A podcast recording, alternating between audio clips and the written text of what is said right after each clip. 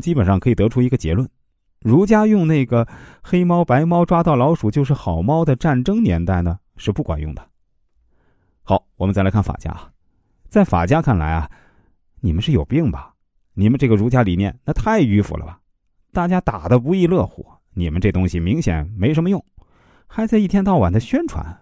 时代已经完全变了，你们不去看到这个时代的变化，非得依照过去的传统，你们这就是一群书呆子，不可能成事儿，只会把这天下搞得一塌糊涂。大家都听过“守株待兔”这个成语。他就是出自法家的代表人物韩非子的著作里面。韩非子说：“你想用古代的那种办法来治理现代，你这基本上就是守株待兔的愚蠢做法嘛。”那法家认为该怎么办呢？想要富国强兵，就要用法来取代礼。你看，在那个时代，各个国家都流行变法，只要哪个国家变法，哪个国家就会变得很强大。啊，像商鞅啊、李黎啊、吴起啊、申不害啊这种法家人物呢，在那个时代就登上了政治舞台。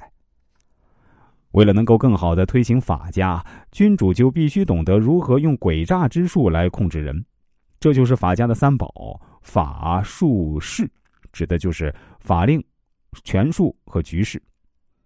这个帝王的驭人术呢，就是从这个时代开始建立起来的。有趣的是啊。法家往往在本国呢是不受欢迎的，无论是商鞅还是李李，都是在其他国家建功立业的。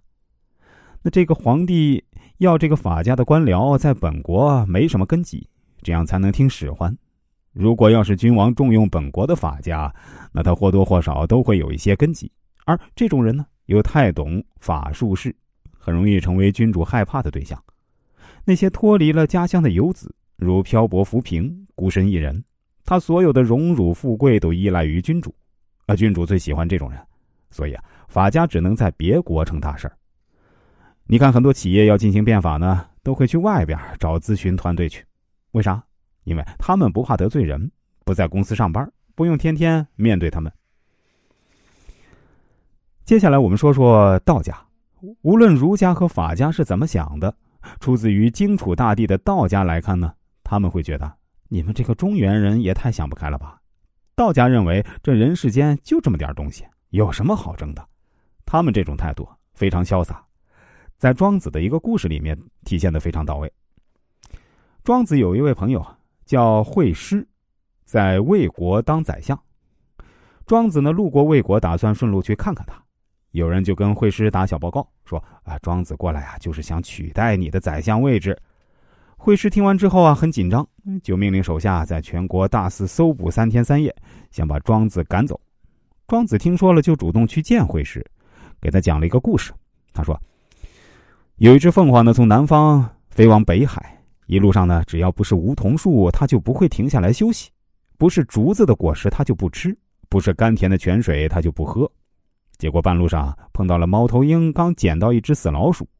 猫头鹰看见凤凰。”就想把凤凰吓走，生怕凤凰抢他的死耗子。讲完这个故事，庄子看了惠施一眼，说：“你现在这么大肆搜捕我，你以为我看得上这宰相的职位吗？”说完，庄子飘然而去。道家的人啊，你不服不行。你要知道，惠施也不是一般人呢。学富五车这个成语呢，就是描述惠施的。所以啊，关于道家，咱也不用再多说啥了。这个故事呢，足以体现道家的气度和洒脱。那么，在道家人看来，人世间的事情应该怎样才能搞好呢？道家的另外一个代表人物老子，他会反问你：搞什么搞？最糟糕的就是你们这种非要搞事情的人。你们以为你们这样瞎搞能把世界搞好？可世界恰恰就是被你们这样搞坏的。道家认为，当今之计是要放下你们这种非得搞点事情的想法。顺其自然，让世界、让百姓自由自主的活动，事情自然就好了。你看那个大自然呢，几千上亿年从来没人去管过它，也不挺好的吗？这就是道家所说的“道法自然，无为而治”。中国几千年的封建统治，无外乎就是这三种思想在治理：儒家、法家、道家。那在企业管理当中，我们应该如何去运用呢？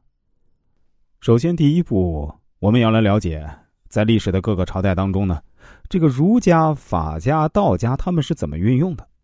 我们能够了解中国上下五千年的帝国是如何使用儒家、法家、道家的，那么我们就能够很好的把这三种思想用在我们的企业当中。春秋战国时期，那时候大大小小有几百个国家在打仗，其中比较大的呢有七个国家：齐、楚、赵、燕、韩、魏、秦。我们都知道啊，最后是由秦始皇打败了其他的国家，完成了最后的大一统。我们先来说一说，为什么秦朝能够统一中国？当时那个时代战争的规模啊非常庞大的，对于各个君主来说呢，提升国家战争效率就成为了国家最重要的战略。那么，儒家、法家、道家哪一种思想更能够提升战争效率，君主就会采用哪家的思想。